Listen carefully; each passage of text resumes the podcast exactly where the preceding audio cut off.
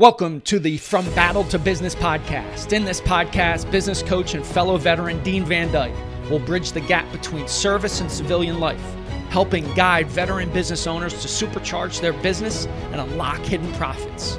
You wouldn't go into battle alone, and now you don't have to in business. Let's get to it. Well, welcome back, folks. This is From Battle to Business with your host, Dean Van Dyke. And today I'd like to welcome Al Timm. Al owns TFM Benefit Group and is an independent insurance agent with over 50 years of experience offering employee benefits, special small business planning tools, family and business legal service plus plans, identity theft restoration plans. Let our licensed private investigators do the heavy lifting. Its primary focus is small business needs, whether it's debt collection, HR issues, business plans, contract reviews, lawsuit representation, or voluntary employee legal and IDT group benefit plan. There is a huge need for comprehensive identity theft restoration, and legal plans has really come to the foreground due to the social media age.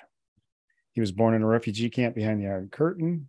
His mother, siblings, and Al escaped the claws of communism and united with their father via the International Red Cross after World War II. Finally, legally immigrated to the USA in 1956, graduated from tech school, became a naturalized citizen, volunteered in the Army during the Vietnam era in the Pacific Theater, and then started his civilian life.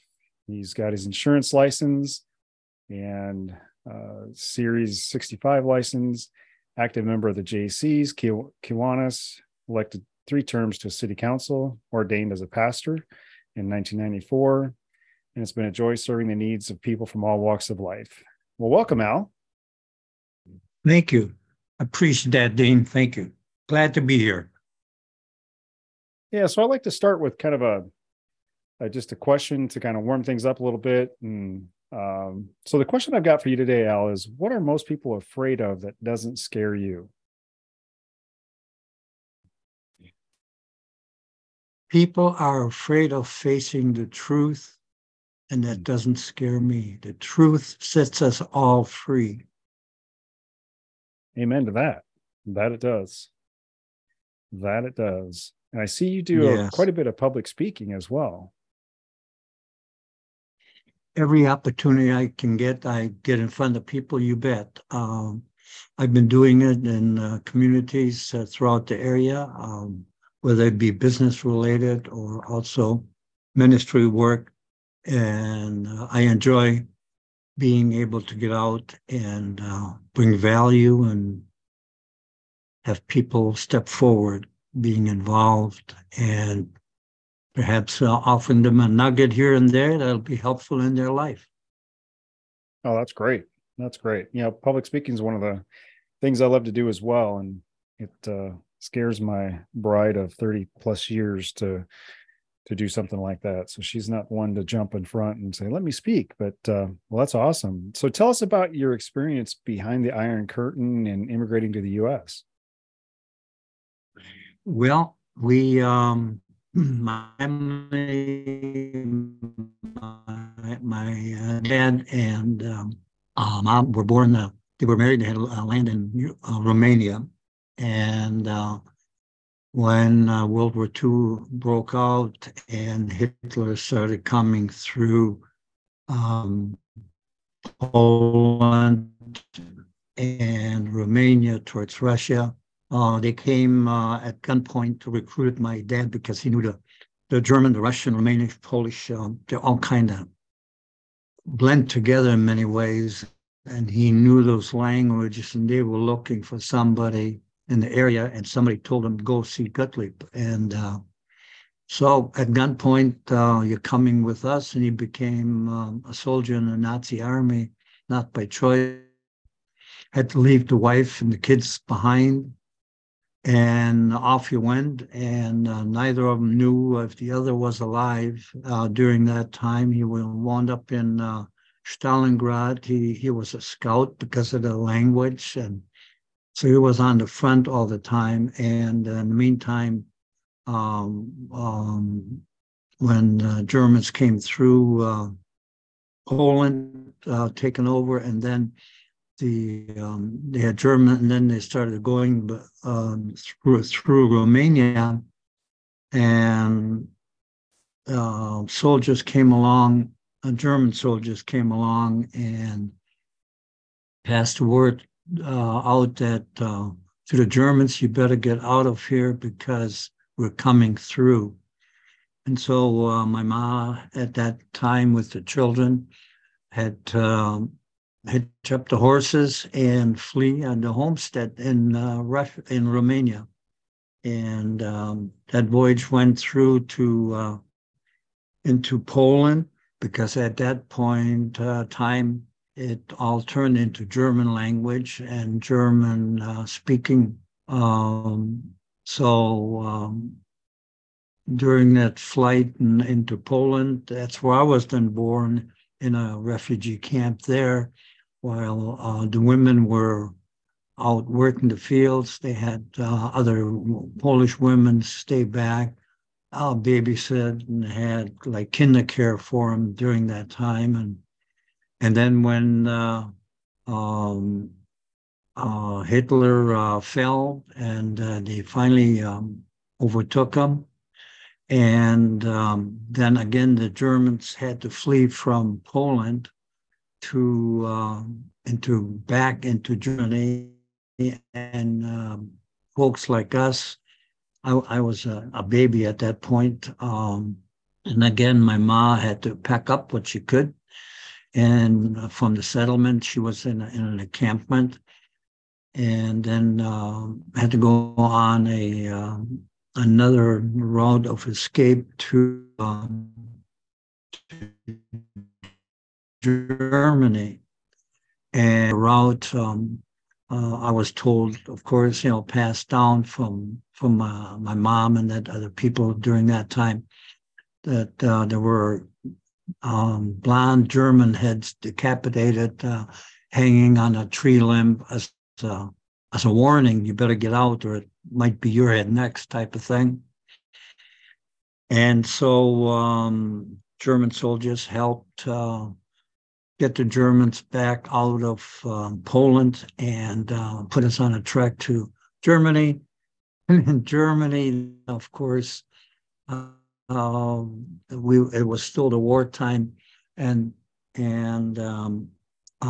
we wound up in near Leipzig, a little village called Upschitz, and there was a bunker outside of our little village. The men built into the hill, were when the sirens went off and the Allies, the planes came over strafing, and the bullets came down, and so the men were basically out fighting the war, and the women took kids and ran into the bunkers, the man-made, dug out into the hillside, and it as many as they could put in there, and then they stayed there for protection, and then when it was over, they came back out again,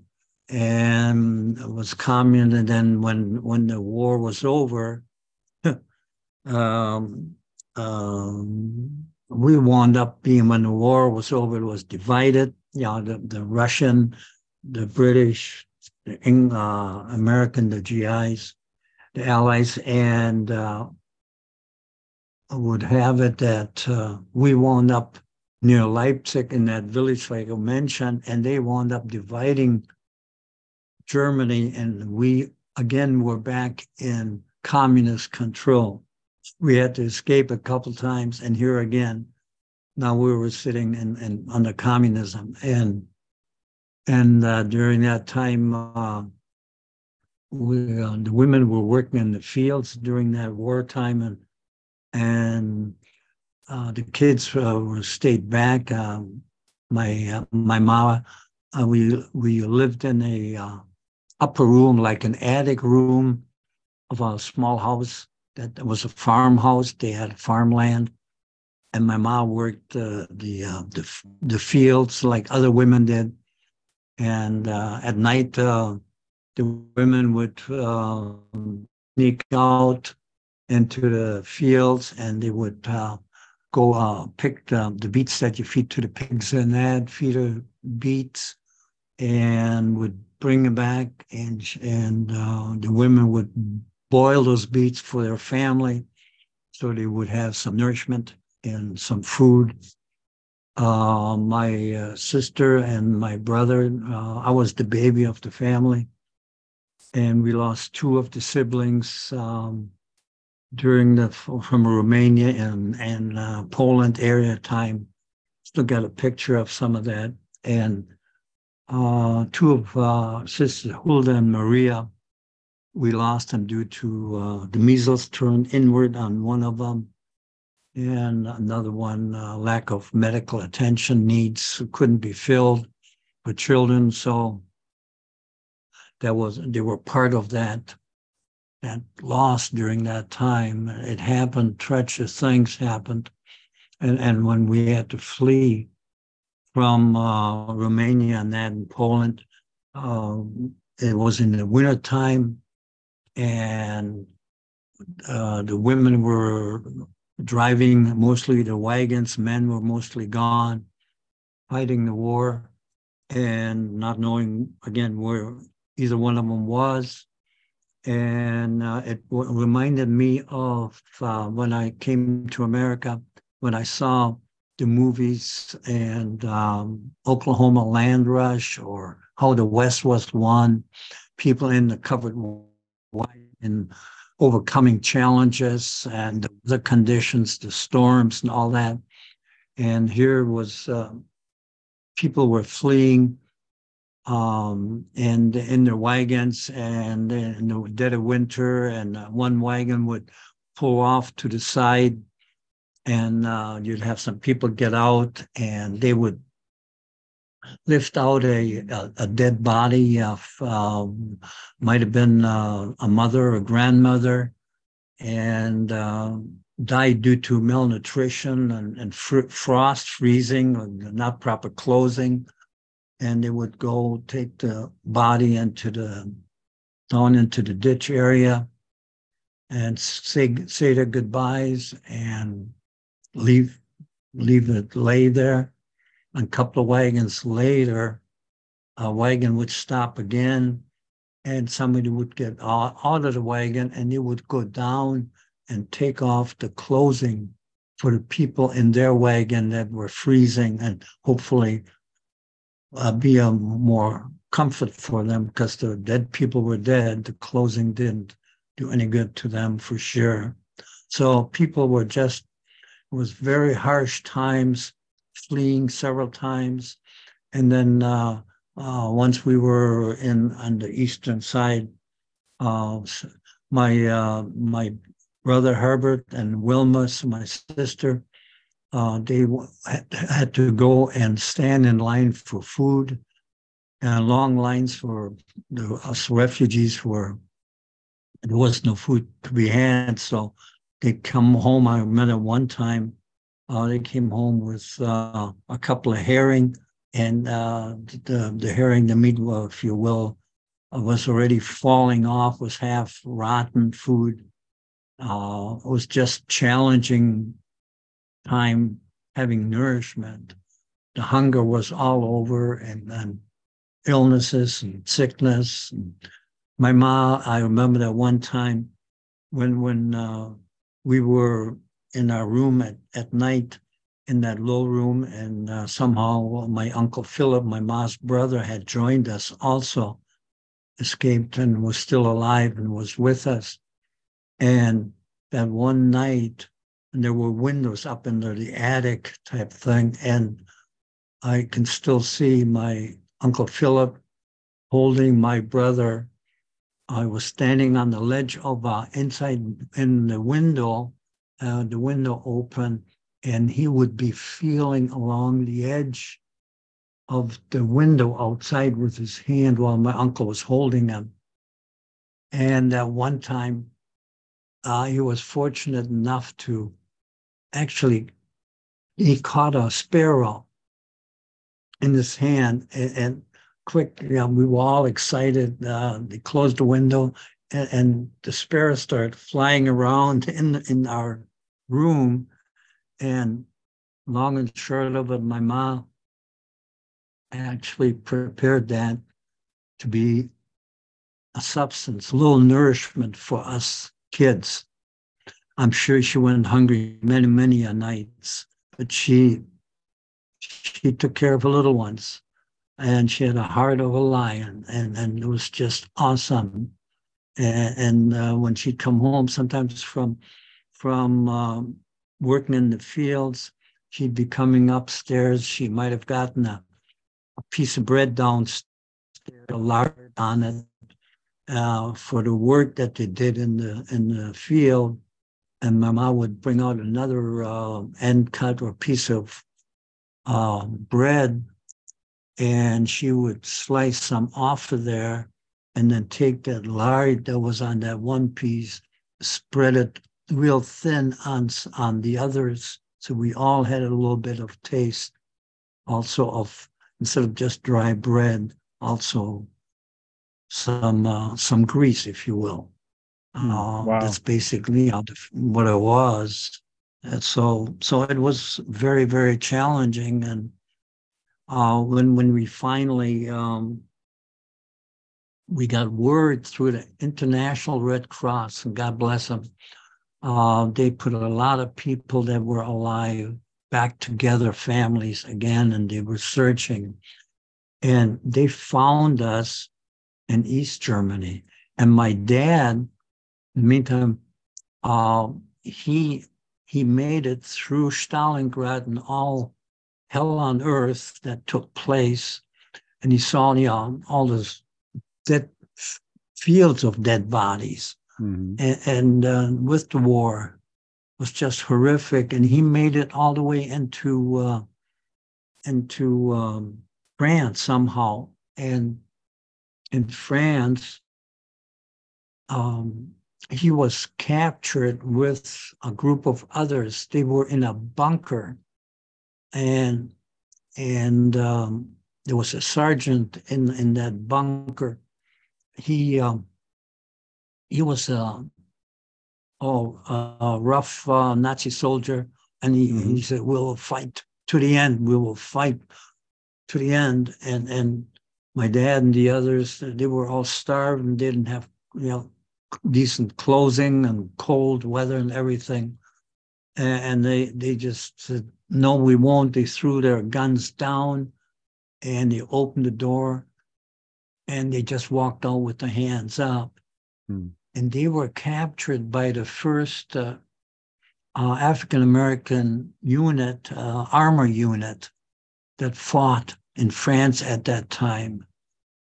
And when I went through things with my sons, because we still have documentation, when my dad actually was then captured, of course, we have documentation from back then, and it showed where he was captured, etc. And one of my sons took picture of the material, the pictures and that of the documents. And he did research, and he actually found a still from a World War II GI in, it was either Virginia or New Jersey. He was still alive, and he was part of the unit that captured my father. And so that was just huge, and we wanted to go visit and thank him. Instead of killing the GIs, killing the Germans coming out of there, they had enough mercy and grace on them to just let him live and make the prisoners of him.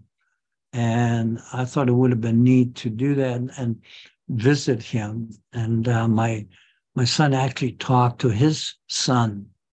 And that gentleman was frail and in condition at that age, and he thought it would be just too much of a shock to have somebody talk to him about that, and somebody survived because of his action.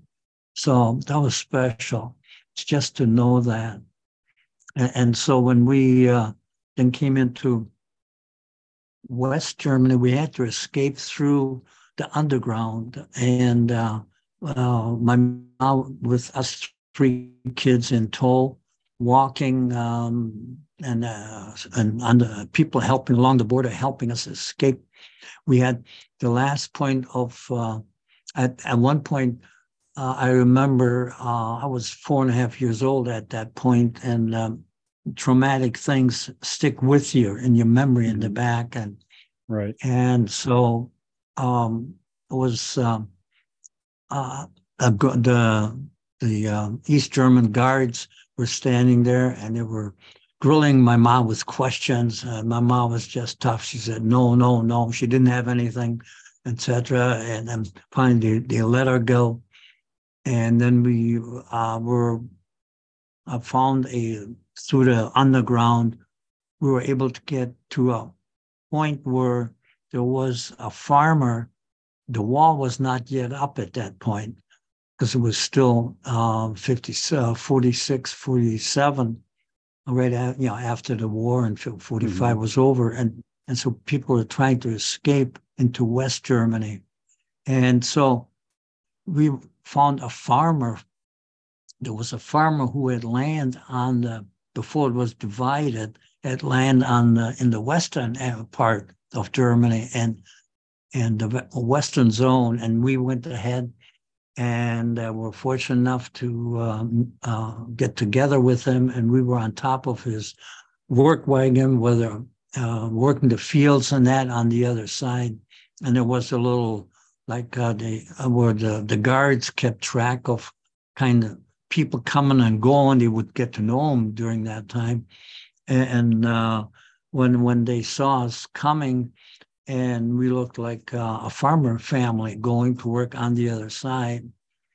And thank the Lord, he waved us through, and we were able to escape on that route, wound up on a train to a little community in West Germany, not too far from Hanover.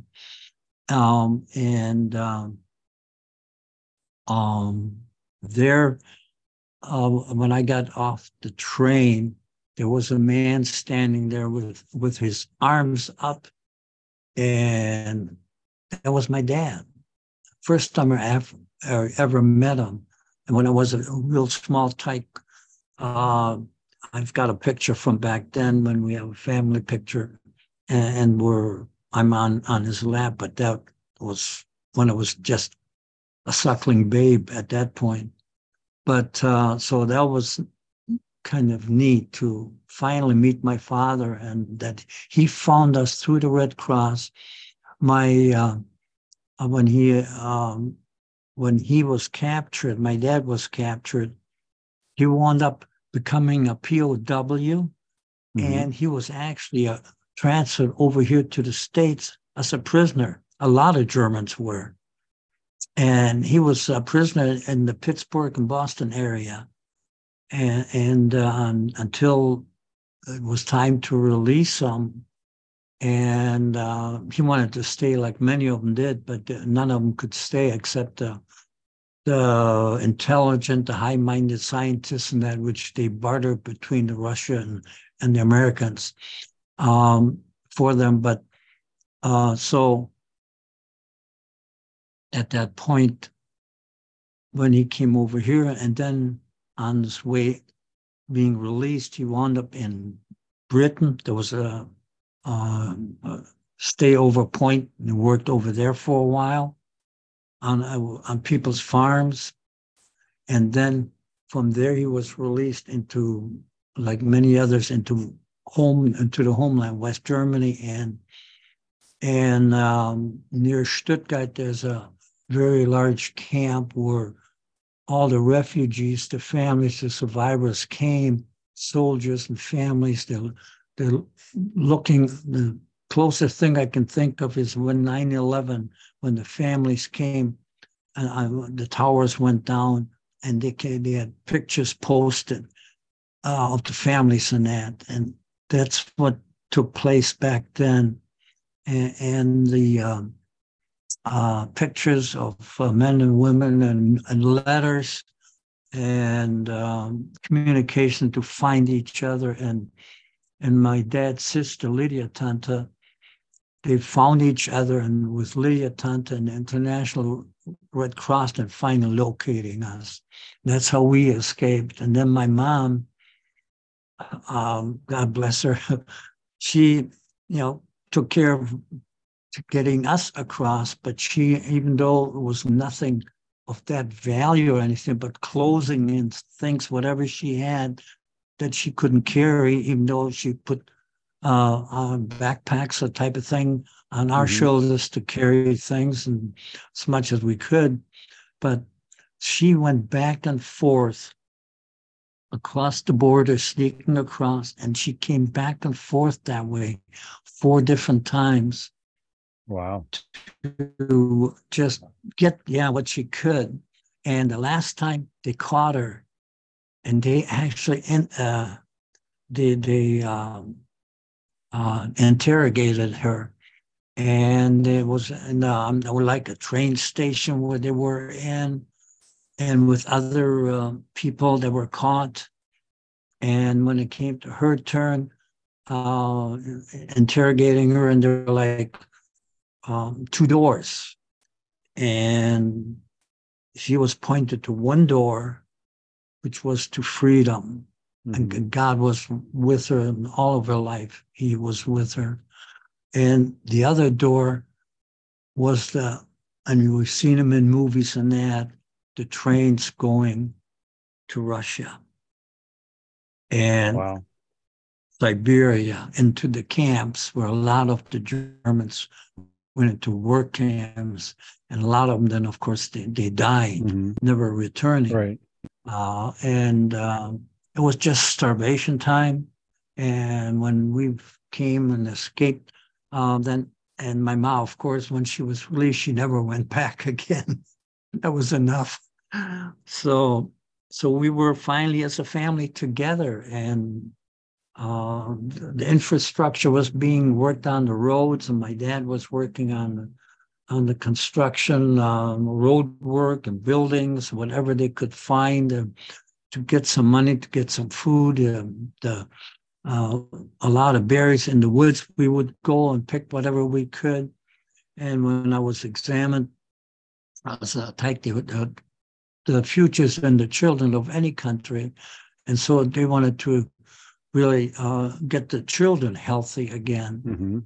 And I had myself malnutrition. I was just starved body. And I was called, they called it the Hühnerbrust in German, and what it is in English, basically, it's the word meant chicken breast.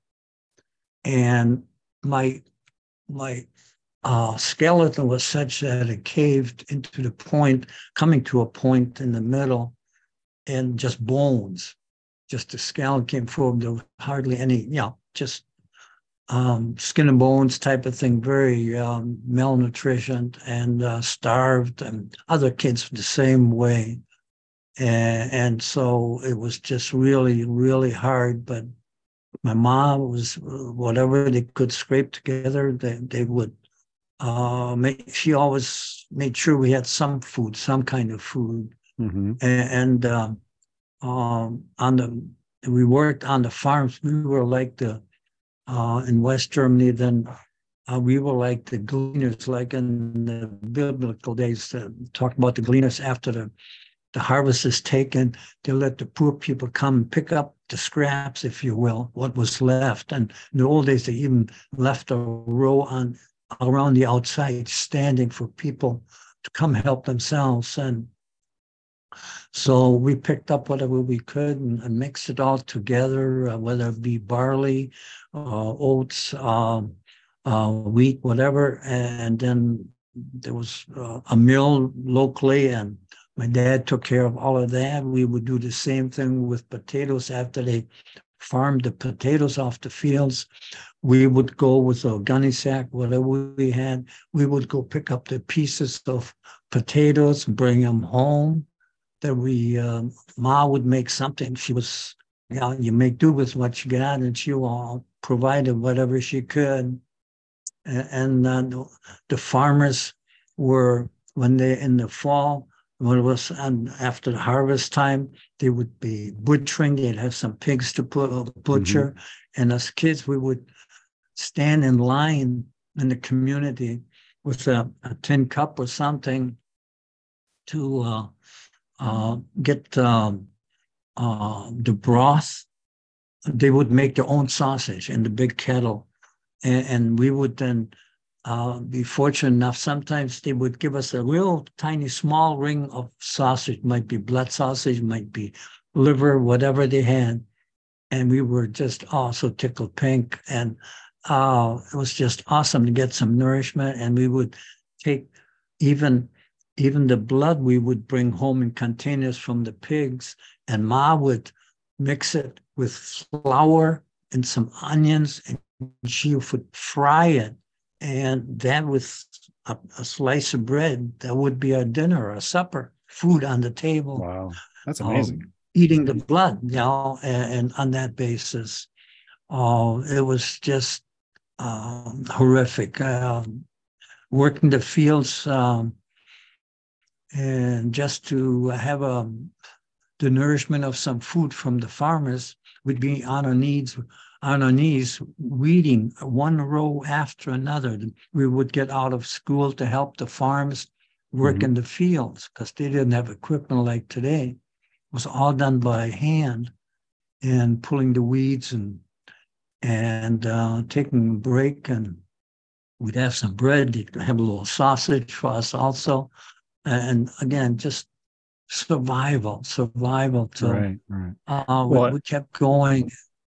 Well, Al, that's an amazing, just an amazing story, and it just hearing about that and the experience you went through is just it's very, very,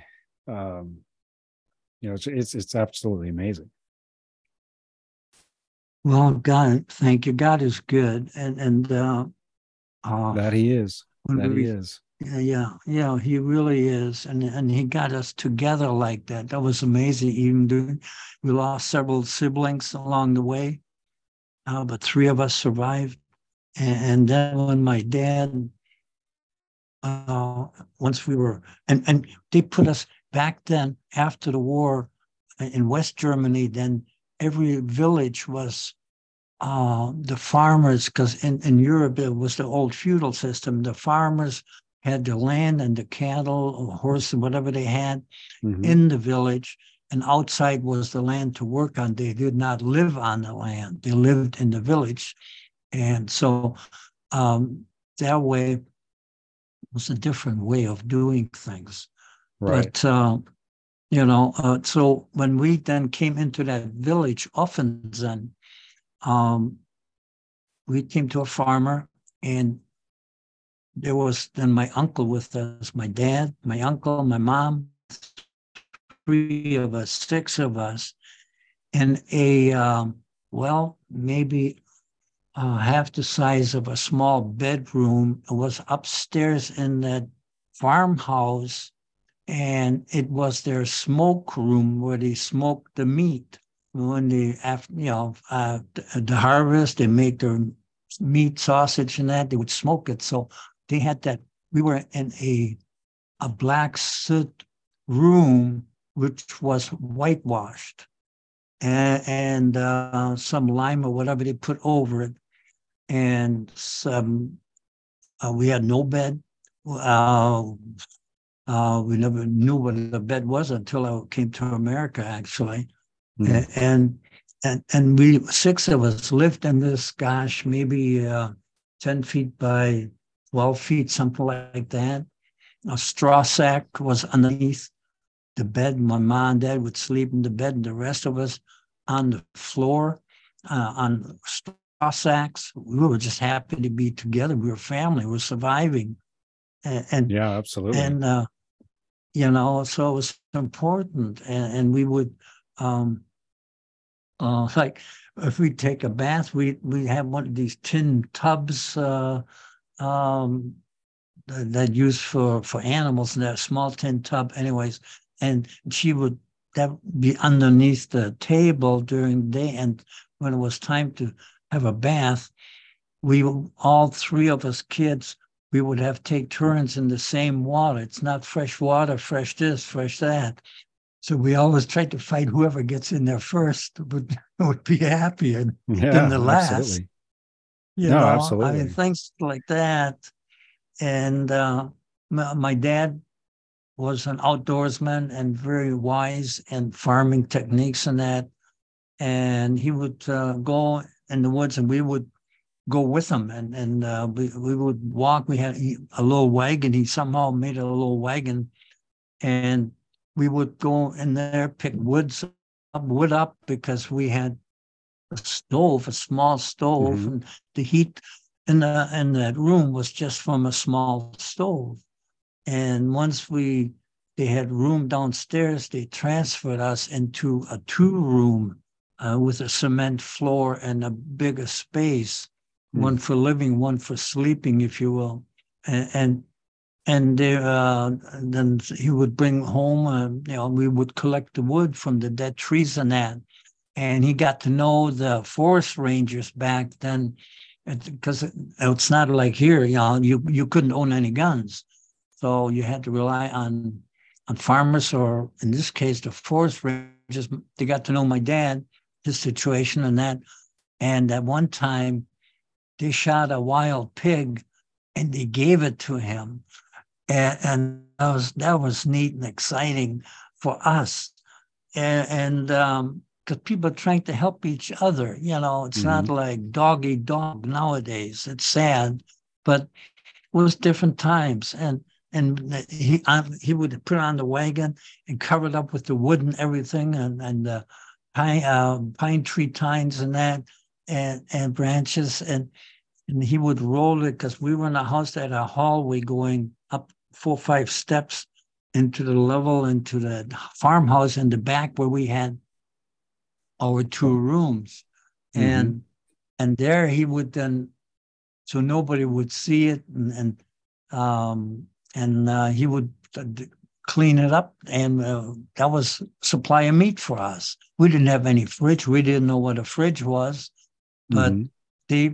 they made sausage, whatever they did, and utilized that.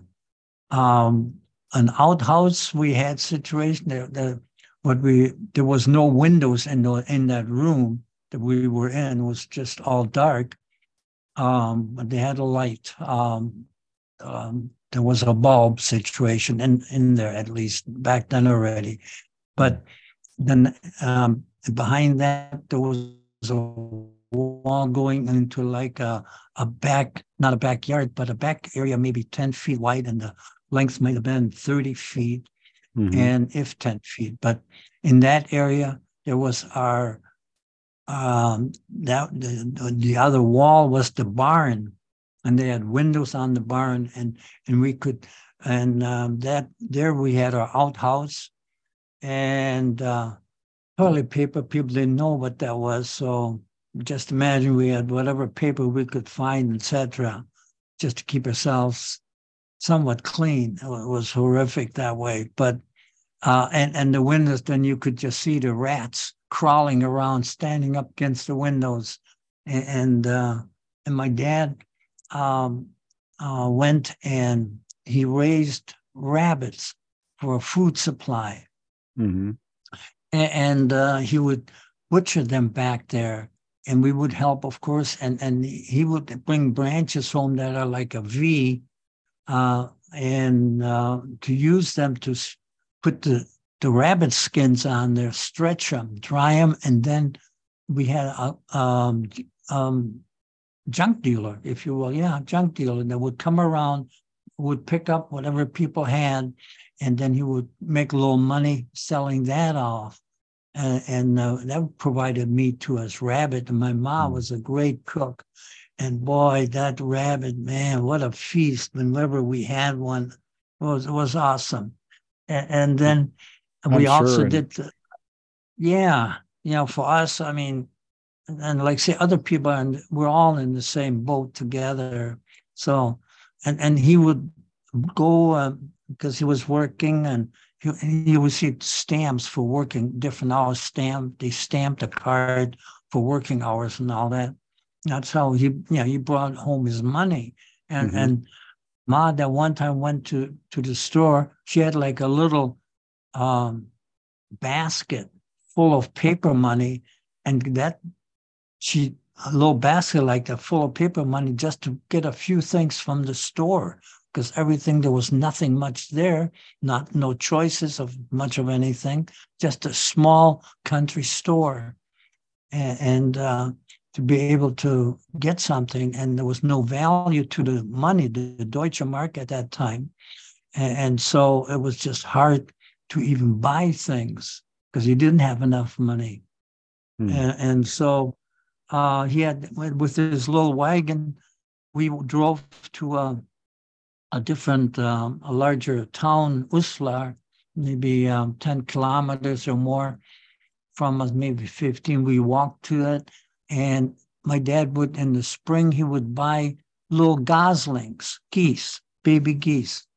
And then it was us kids' job to herd the geese, because he was out working all the time, and we those goslings, and they grew in that, and they were kept back in the back of by the outhouse in that area. During the night, we would bring them in, and the daytime we'd have to take them out of the village and feed along the railroad tracks and the grass and the dandelions, whatever they could find. And there was that was a beautiful substance of food for us, and for Christmas feast, something like that. It was and then other people, they shared that. It was just awesome. And yeah. I remember we even did the from the windpipe, the throat. When what my dad did, he would dry them, and then he would dry them, and they would use them to put little beans in there and then tie them up, and that'd be like a rattler for the kids, for babies, and to use whatever you could, nothing to waste. Oh, wow. So, well, this has been a great conversation, Alan. I really appreciate you providing that experience, and what an experience that was. But I've got to land this plane here. So where can my audience go to learn more about you? Well, I appreciate that. Thank you. And time flies. They can reach out to me at my email address, T like Thomas, TIMM01 at outlook.com. And they can send me an email. I'll be glad to visit with them. If they're in the area, have a cup of coffee with them. Many times I just sit down and we just, for hours, just talk. And people are interested in hearing it. And but it's part of life. It's war is hell, no matter what side you're on. So many unnecessary people that got murdered, killed, lost a limb, and still doing it. And so it's a very sad world, but God is good, and it's all in God's time that he will come back. Amen for that. The saints. Amen to that. And we'll definitely include your email address in the show launch. Well, appreciate you joining us today, Al, on From Battle to Business, and I will let you know when the show is ready, when it goes live. I appreciate that, and I will share it on my end here. Thank you so much, Dean, for doing what you're doing. God bless you, all things that you put your hands to, in Jesus' name. Amen. Thanks for listening. In order to help others, please subscribe and share this show up with other veteran business owners in your network. If you want specific guidance, feel free to book a complimentary call with Dean at DeanVandyke.com. Remember, you wouldn't go into battle alone, and now you don't have to in business.